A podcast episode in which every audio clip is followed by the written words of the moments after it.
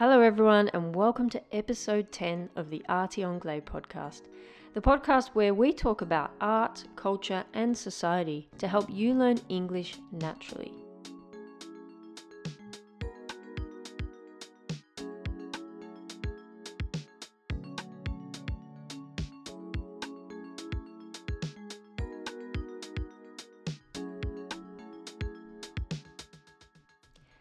Hello, everyone, and welcome back to episode 10.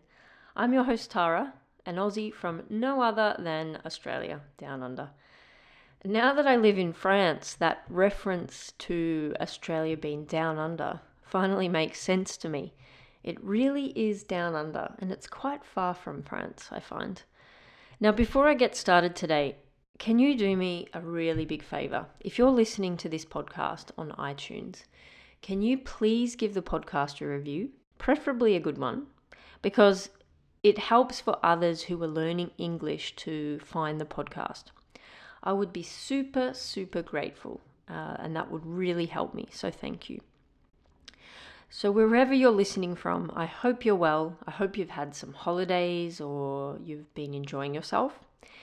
If you're in the southern hemisphere, you'll be happy to know that winter is finally over. My family in Australia were very excited the last time we spoke because it had just been 21 degrees in Melbourne. And sadly for me, well, that means that summer will be over soon too. But, well, it's okay because I've just returned from my vacation. Hang on, uh, that sounded weird. I never call it that. In fact, in Australia, we call vacation holidays. So I'll say that again. I've just returned from holidays in Portugal. In English, you can say holidays or vacation when you're talking about the time that you have had off from work. We'll understand if you say vacation or holidays. So, I had the most fabulous holiday.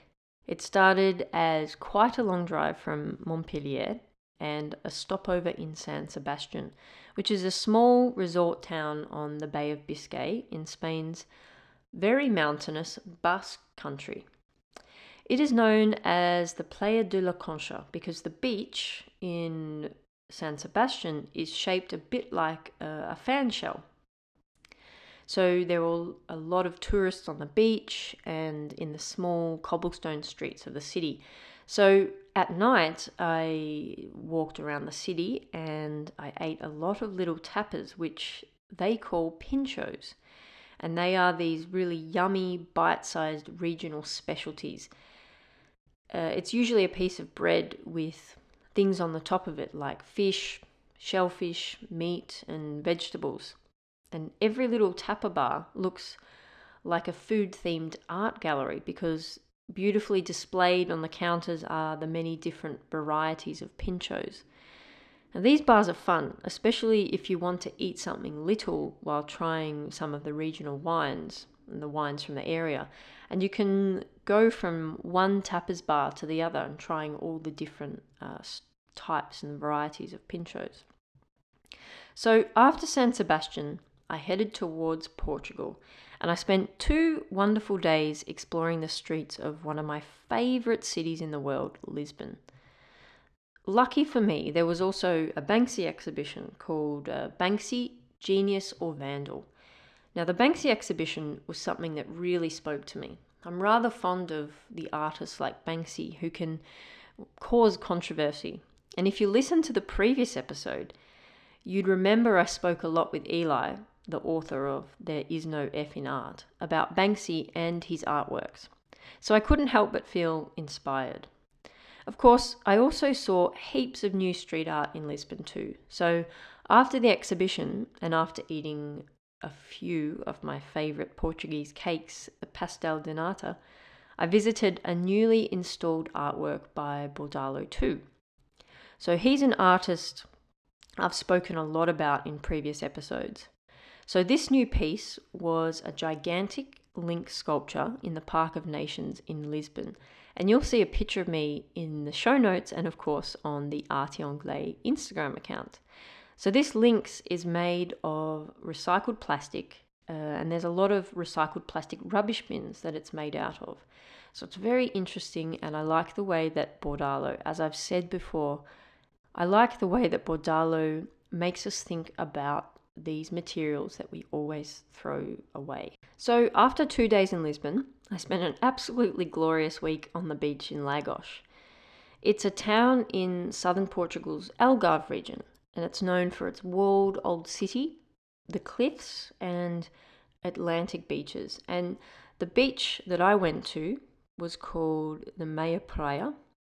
And every day it was really lively with lots of people sitting under their umbrellas in the morning and normally they would go home in the afternoon because it would get too hot in the afternoon to sit in the sun. Although the weather was fantastic, it was about 28 degrees every day, the water was unbelievably cold, almost glacial, not at all like the beaches of Australia. But funnily enough, some parts of Lagos reminded me a lot of the scenery of Australia's Great Ocean Road. At many points during my drive from Lisbon to the Algarve, I kept seeing big expanses of eucalyptus trees on the side of the road. And at the time, I would think to myself, which country am I in again? I think it was then that I started to miss Australia. So on my way back to France after my holiday, I began to read the famous Bill Bryson book, Down Under. And I don't know how I missed this book in the last 20 years, but I should have read it a long time ago. It's a book all about Australia and travelling around Australia. And the author, Bill Bryson, has a way of writing that is witty or funny, and his book paints a very accurate picture of life and culture in Australia. And it just so happened that I wanted to talk about Australia in this episode. So, lucky for you, I'll share some of my favourite passages from the book when I tell you all about my favourite places to visit. So, that is what today's episode is all about some of my favourite places to visit in Australia. And actually, what I've decided to do is split the podcast into three episodes. Halfway through planning and writing it, I realised I couldn't possibly cover all my favourite places and do Australia justice in just one podcast episode. So it will have to be in three. So I've broken it down into three episodes as follows. So, episode 10, this one, will be about Queensland, New South Wales, and we'll finish the episode in the capital of Australia in Canberra. Episode 11 will be about my home, Victoria, and the capital Melbourne, and Tasmania, which is the little island at the bottom of Australia. And then episode 12, we'll talk about South Australia, Western Australia, and the Northern Territory. I must say, this was a difficult job to pick my favourite places. In Australia, you'll find many great things friendly people, fantastic coffee, the best food, cute, scary, and potentially deadly animals spectacular scenery, and lots of creative and cool things to do. As you may know, Australia is huge. Now, I mean huge. It's the world's largest island. To drive around Australia would be epic, although it has been done before by many. It's 14 times the size of France, and the whole of Europe fits inside Australia with some room left over. I couldn't possibly share all the best places, but I have at least included one location from each state.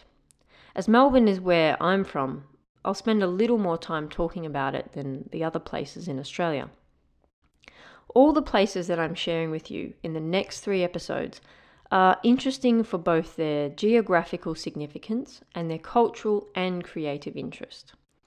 I'll start my journey in the north of Australia in a place called the Great Barrier Reef, which is one of the seven natural wonders of the world. It's also the home of my best friend Sean, so I have a very fond memories of my time spent in Cairns. So let's find out more about this exotic island in the middle of nowhere, some 30 hour flight from Europe. It's well worth the visit, I promise. Also, if you're interested in learning more about Australian English and Australian culture, I highly recommend you look for the podcast Aussie English. He focuses a lot on Australian culture, expressions, and idioms, and he's also very funny and a great storyteller. So go and check it out.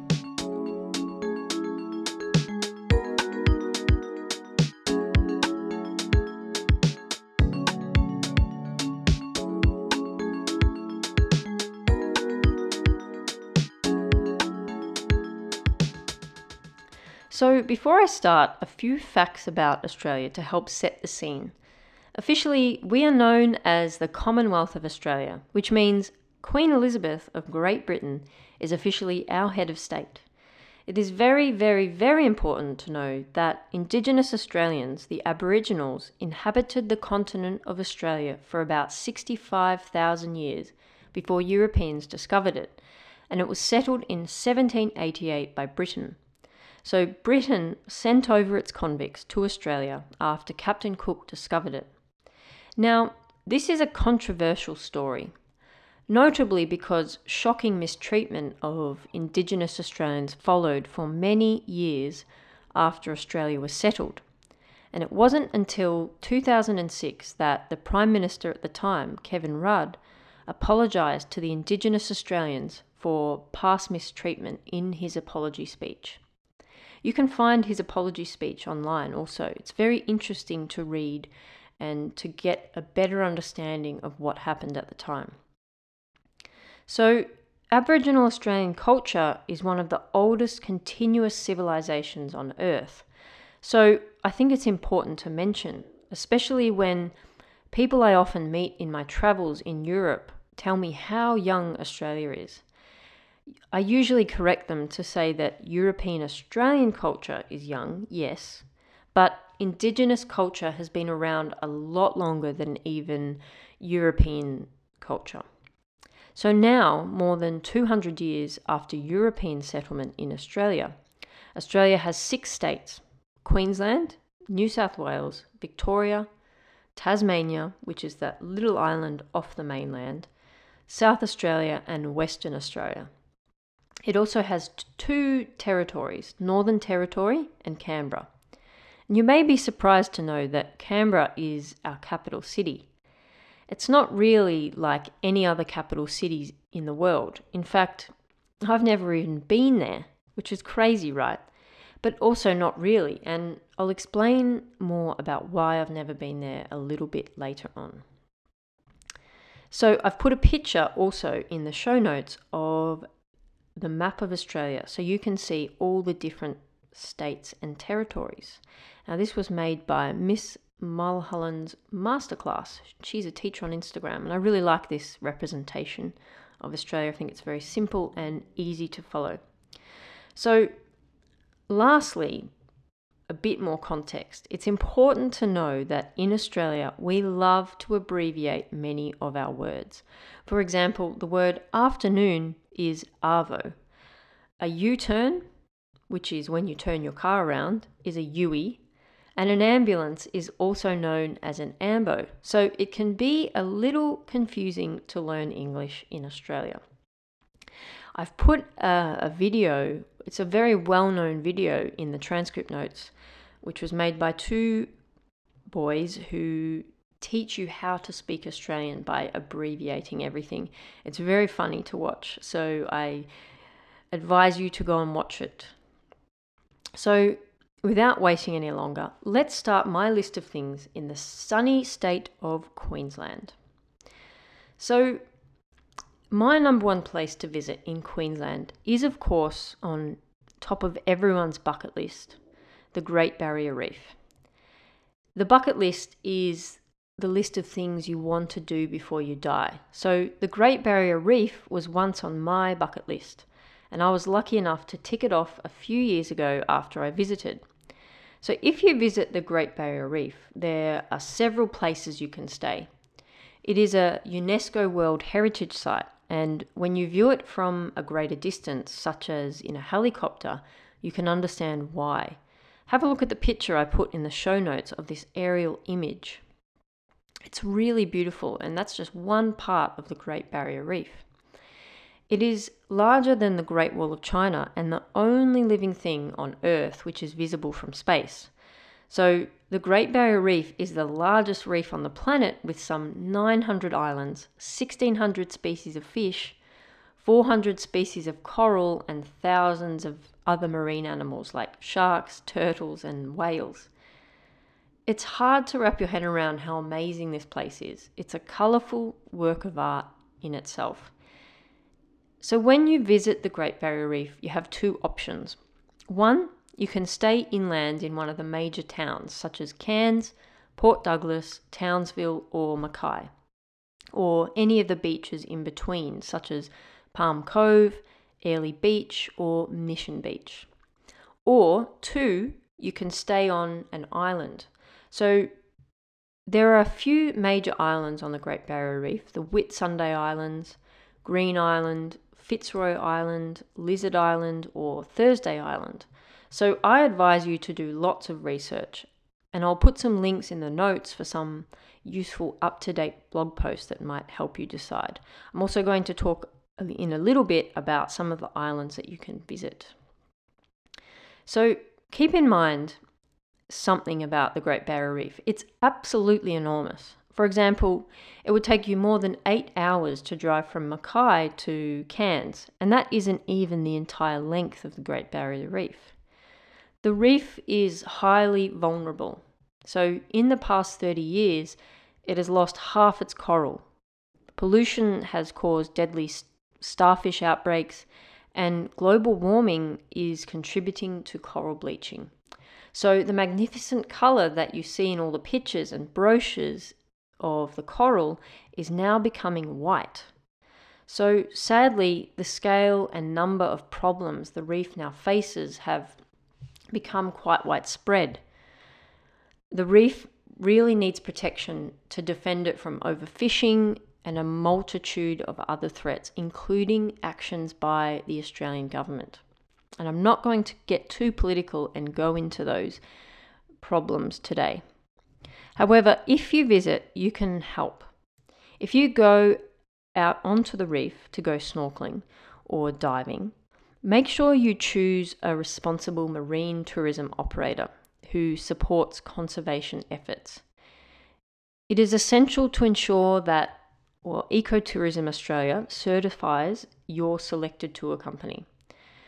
Unfortunately, there is a lot of controversy surrounding the topic, so my advice is to talk to the locals and to understand which one is the best to take.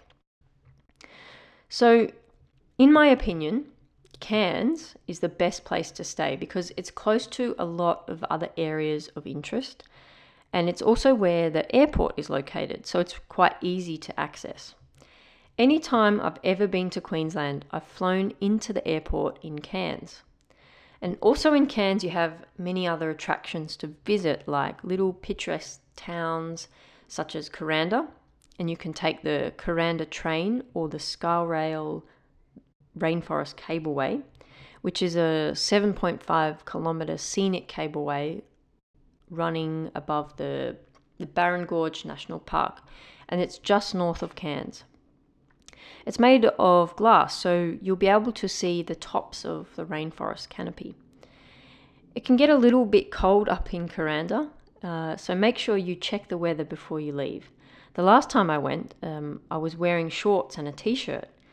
Uh, it had been 25 degrees in Cairns, but when I arrived in Kuranda at the top of the mountains, it was only 18 degrees and it rained. So, luckily, I was able to buy a blanket, which is made by a local craftsperson to keep me warm for the rest of the day.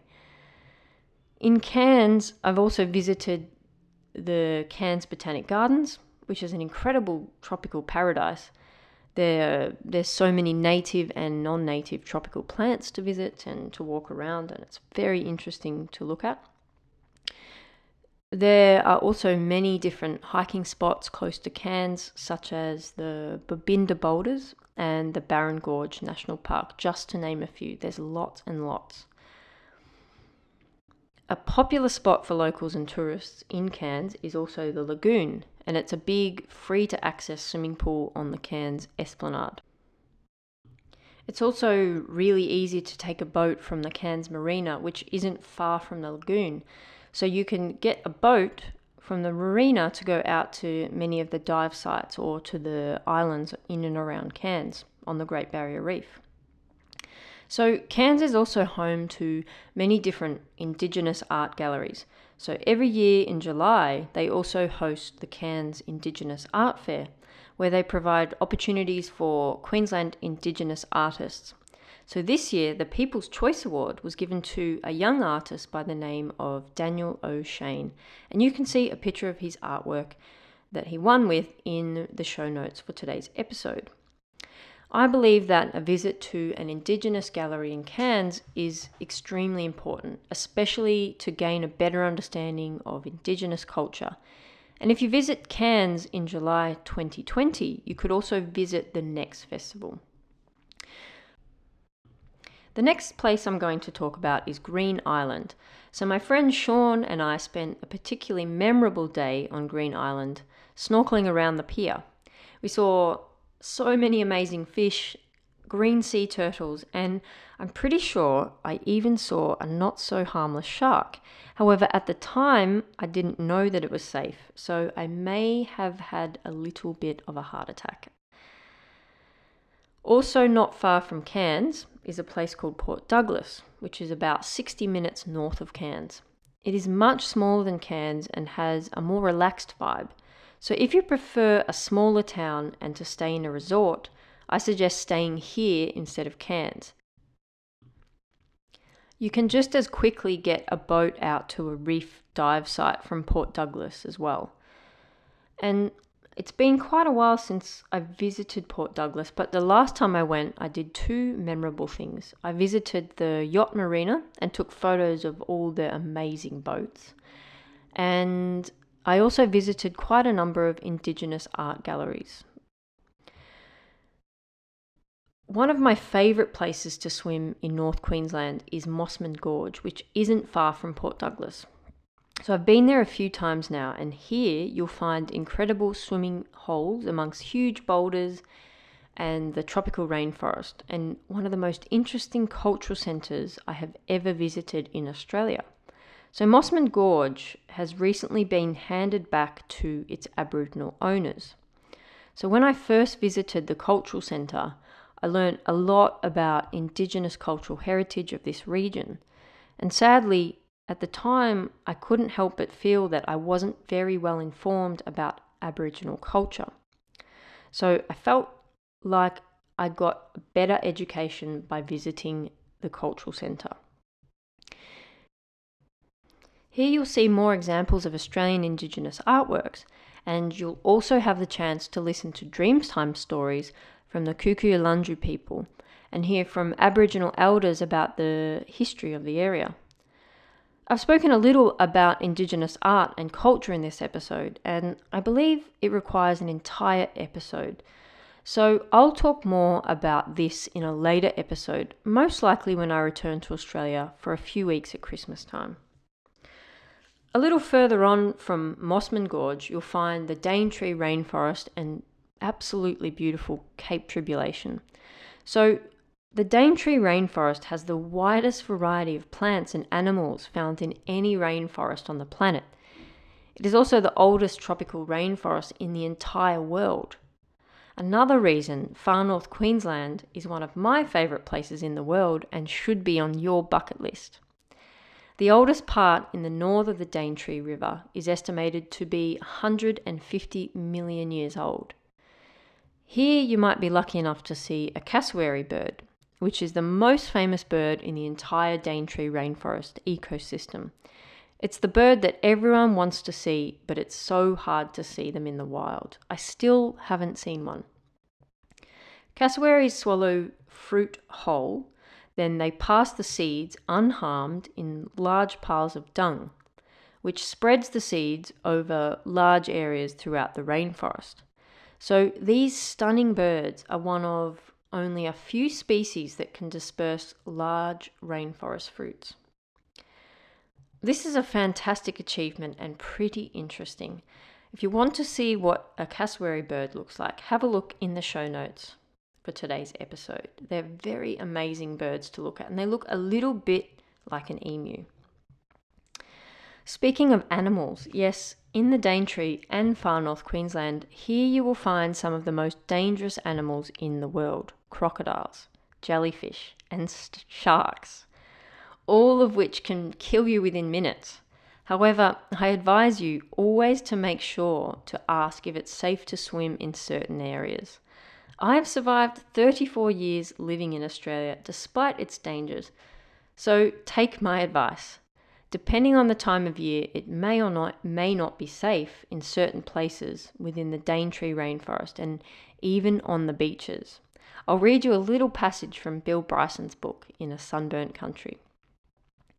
Australia is the home of the largest living thing on earth, the Great Barrier Reef, and of the largest monolith, Ayers Rock, or Uluru to use its now official, more respectful Aboriginal name. It has more things that will kill you than anywhere else. Of the world's 10 most poisonous snakes, all are Australian. Five of its creatures, the funnel web spider, box jellyfish, blue ringed octopus, paralysis tick, and stonefish, are the most lethal of their type in the world. This is a country where even the fluffiest of caterpillars can lay you out with a toxic nip, where seashells will not just sting you, but actually sometimes go for you. If you are not stung or pronged to death in some unexpected manner, you may be fatally chomped by sharks or crocodiles, or carried helplessly out to sea by irresistible currents, or left to stagger to an unhappy death in the baking outback. It's a tough place. So, the moral to the story is to be well informed. In summer, when you visit the Great Barrier Reef to go snorkeling, your tour guide will most likely make you wear a stinger vest. A stinger vest will prevent you from being stung by a jellyfish. While it is true that certain species of jellyfish can give very painful and even fatal stings, reports of killer jellyfish stings are a rare occurrence.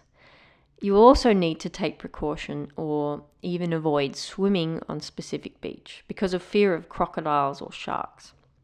But don't let fear get in the way of a fantastic trip to see the most diverse ecosystem on the planet.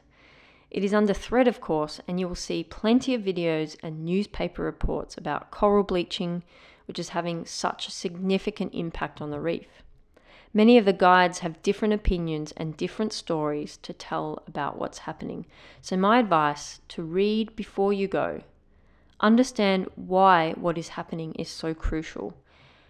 And above all, go and see it. Go and see it now. So, much further south of Cairns and just north of Brisbane is the Sunshine Coast. And here you'll find places like Mooloolaba and Noosa. So the name Mooloolaba comes from the Aboriginal word mulu, which means snapperfish. And in Australia, you'll often hear a lot of these names which come from Aboriginal words.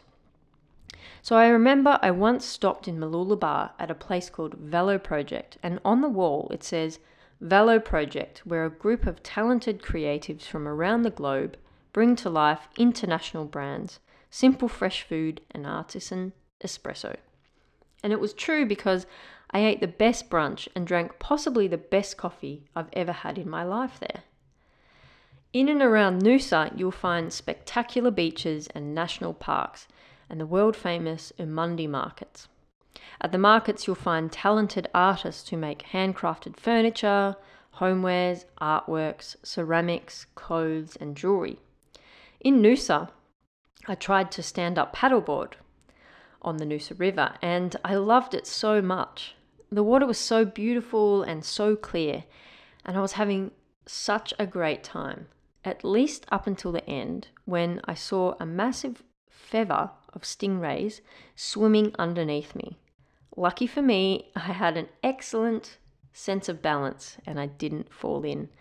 So, a feather of stingrays, if you didn't already know, I just learnt this actually, is a group of stingrays. So, you wouldn't say a flock of stingrays, you would say a feather of stingrays. Anyway, one hour drive from Noosa is also close to the world famous Australia Zoo. So, if you've never seen a koala or a kangaroo, then I highly recommend a visit here. Also, crocodiles, which is what Australia Zoo is most famous for. While I've never been, my family recently visited, and now I have some great photos of my nephew with the kangaroos, which is, of course, a great reminder of home. So the next stop is Brisbane, and this is the capital of Queensland. It's a smaller city than Sydney or Melbourne, And I always find the people are a little more relaxed here than in Sydney or Melbourne. They seem to walk slower. People in Brisbane sometimes have a slightly thicker Australian accent, so don't be surprised if you have to ask more than once what someone said to you. The street art scene in Brisbane is not as big as Melbourne, but it has the well known Brisbane Street Art Festival and many more commissioned public works. I put a link in the transcript notes for where to find urban art in Brisbane. The area of Fortitude Valley is also very well known for excellent art, nightlife, good coffee, and brunch. There is also a thriving culture centre around the South Bank with the National with the Gallery of National Art, which is GOMA, and Queensland Art Gallery. South Bank is a place I visited quite a lot during trips to Brisbane, and I enjoy the Streets Beach, which is a pool with a beachfront of sand in the middle of the city. Now, the good thing about Brisbane too is it isn't far from the world famous Gold Coast. So, the Gold Coast, which is very well known for lots of beaches and surfers' paradise. Surfers' paradise can be heavy, heavily populated during tourist season. So, I prefer to stay at places south of Surfers Paradise, such as Burleigh Heads or Coolangatta, which is right on the border between New South Wales and Queensland. And it's also close to where the airport is located. You can also visit the theme parks such as Dreamworld or Movie World, which is close to the Gold Coast. But I think the best thing to do on the Gold Coast for any art lover is to visit the 10 day Swell Sculpture Festival, which is on Currumbin Beach, and it runs annually in September. So this year, the festival brings 52 works by nationally and internationally renowned artists to a free public exhibition which happens on the beach. And you can see a photo of a gigantic turtle, uh, which was from last year's exhibition. So now we're going to head to New South Wales, which is the state just south of Queensland. So 45 minutes south of the Gold Coast Airport, you'll find Byron Bay and Ballina Beach. Of course, also famous for their beaches. Now, I seem to be saying today that a lot of these places are famous for their beautiful beaches. And I think it's given me an idea that Australia seems to have uh, an image that we have surfers and beaches everywhere. And that's true to some extent, that in parts of Queensland and New South Wales, it's very well known for its surfing places and its surfing villages and, and cities and towns around the beach. And if you have a look at maps of Australia, you'll see that a lot of the east coast of Australia and a lot of the outside of Australia is inhabited by people, but there's not a lot on the inside. And we'll talk about that a little bit later on in another episode when we talk about the Northern Territory. So, anyway, Byron Bay is affectionately known as a place for hippies and surfers, and it's the home of the big music festivals such as Splendour in the Grass, uh, Blues Fest, and Falls Festival. I've only been here once, but I enjoyed some hiking around the Cape Byron Lighthouse. Further south of Brisbane and also Byron Bay, you'll find a place called Coffs Harbour. Now, actually, I've never been here, but I wanted to mention it because it's home to one of the most famous tourist attractions in Australia, the Big Banana. And yes, if you go and visit Australia, you'll come to know we have a lot of sculptures of big things. You'll find many blogs with maps showing you where all these things are, some of which are novelty architecture and some are sculptures. We have things like the big pineapple, the big koala, the big cow, the big mango, big crab, and crocodile. Us Australians are strange people who seem to be easily amused, but I find them very interesting. There are estimated to be over 150 such objects around the country. There are big things in every state and territory. So in Coffs Harbour, you have the Big Banana. And I found this Instagram account of Eddie and Sam, who are two dogs who appear in photographs in front of all the big things in Australia. It's very funny, you should have a look at it. Uh, I've put a picture in today's show notes. Anyway, unfortunately, I've had to skip the Blue Mountains because I've never been there. Like I said, Australia is just too big to see it all. But if you love amazing scenery and hiking, then you should add the Blue Mountains to your itinerary or your bucket list. So let's move on to Sydney. To be honest, I've not spent much time in Sydney, even though my Aussie football team is the Sydney Swans. The Swans originated from a suburb in Melbourne known as South Melbourne. And my dad grew up there, so he was a big South Melbourne supporter. However, when the Australian Football League moved to New South Wales in 1982, the Swans moved to Sydney.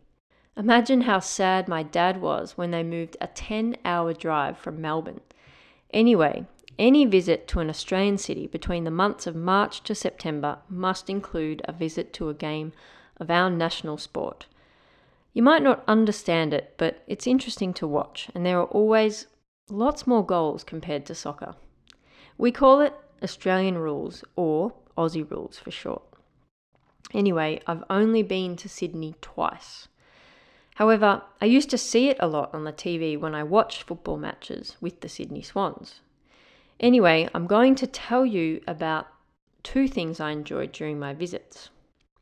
Obviously, there are a lot more things to do, but as I've mentioned, this list is compiled based on my own experiences.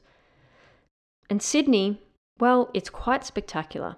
It is because it has the famous landmarks like the Harbour Bridge and the Sydney Opera House. When I first visited, I took a boat from Circular Quay and cruised around the harbour. Festivals and events are based on or around Sydney Harbour all throughout the year. And when I first visited in May, I was lucky enough to be there for the Vivid Sydney Festival.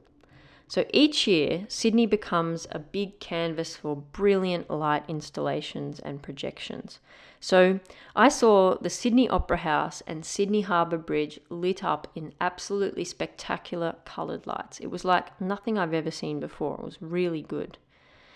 And the second time I visited Sydney, I must have been watching the TV show Bondi Rescue, so of course I also wanted to visit Bondi Beach. Now I love this TV show. You can see parts of it on YouTube to see what I mean. Now they film at Bondi Beach, so if you visit, you might be lucky enough to see them. There are always huge numbers of tourists, especially in summer, and sometimes the shark alarm sounds to warn people to get out of the water. It's very dramatic, but this only happens in Australia, it seems. The water can be dangerous at Bondi Beach too, so the lifesavers have quite a big job. At the time I went, it was also the annual Sculpture by the Sea ex- exhibition. It is the world's largest free to the public sculpture exhibition, and you can see the exhibition by walking along the two kilometre path from the south end of Bondi Beach to Tamarama Beach. Funnily enough, the last day I was in Sydney, I was walking back to Bondi Beach from Tamarama early in the morning, and can you guess who I saw swimming in the water the day after a big match? It was the Sydney Swans. And after I saw them, I started walking back to Bondi Beach and was excited to share the news with my family. Then all of a sudden, my favourite player, Kieren Jack, was walking beside me. I really wanted to say hello, however, I was a little bit embarrassed, so instead I just admired him from afar. I'm going to finish this podcast by talking briefly about Canberra. And I say brief because, well, I've never been there. In Bill Bryson's book, Down Under, he wasn't very kind about our nation's capital. He says, I glanced at my watch, appalled to realize it was only 10 minutes after 10, and ordered another beer. Then picked up the notebook and pen, and after a minute's thought, wrote Canberra. Awfully boring place. And because I've never been there, I cannot tell you if I agree with him or not. I suspect that Canberra would find it hard to compete with the likes of the Great Barrier Reef and Sydney Harbour, and it's why he may have found it a little bit boring. It's not exactly close to Melbourne, and although I once lived only a four hour drive from it, I still never managed to visit Canberra. Many people outside Australia don't know that Canberra is our capital city, probably because it's not as spectacular, grand, or well known as Sydney or Melbourne. I learnt more about it though when I was studying landscape architecture. Interestingly, the Garden City movement was the inspiration for the design of Canberra. Now, this is the type of city design where many green spaces and parks are incorporated around the houses. So, Canberra has many significant areas of natural vegetation. So, because of this, there is a lot of wildlife to see, including yellow crested cockatoos everywhere. It is also home to the significant Australian War Memorial, the National Gallery of Australia, and the National Museum of Australia. So I really should get around to visiting it one day. Anyway, that is all from me today. I hope you've enjoyed hearing about some of the places you might enjoy visiting on a trip to Australia. And if you want to ask me anything about Australia too, don't hesitate to send me an email. As you can imagine, I love talking about my country. In the next episode, we'll continue to journey around Australia by visiting Victoria. Then we'll visit its capital and the place I'm from, Melbourne, before flying over to the little island at the bottom of Australia called Tasmania. So I hope you'll join me then. Until next time, I'll catch you later.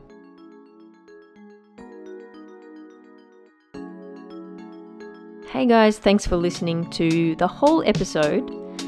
If you want to stay up to date with what's happening on the podcast, make sure you come and follow us on Facebook or Instagram or even on Twitter. And I'll put the links for each of our account on the show notes for today's episode.